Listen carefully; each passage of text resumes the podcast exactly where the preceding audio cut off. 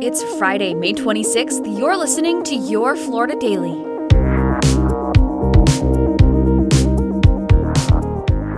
I'm Katrina Scales.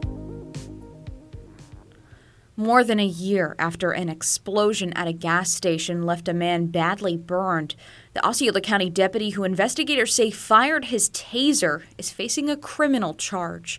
The state attorney's office said Deputy David Crawford, quote, recklessly deployed a taser at the victim who had become soaked in gasoline and as a result caused the explosion that injured the victim. An elementary school child knows that you don't deploy electricity um, or anything that's got as flammable around gasoline.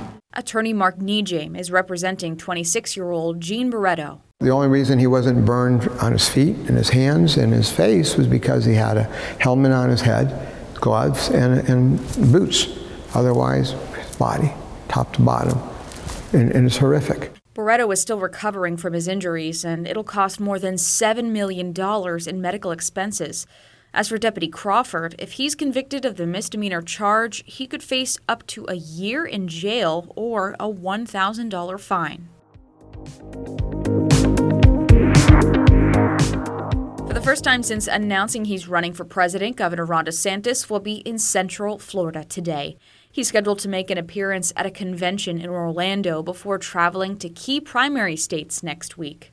Despite the rocky campaign kickoff on Twitter Spaces, the DeSantis team said a record $8.2 million was raised in the 24 hours after the governor's presidential announcement.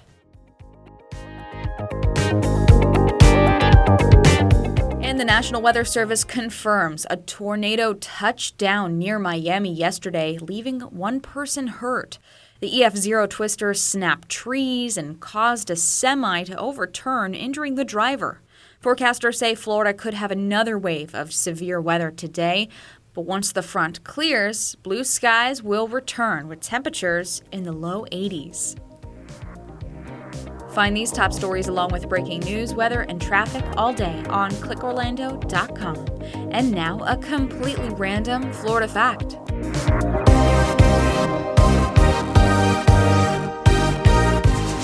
Until the last quarter of the 20th century, most Floridians were registered to vote as Democrats. The state legislature was similarly dominated by Democrats, as was the office of governor. By the early 21st century, however, the gap between the number of Democratic and Republican voters had narrowed considerably.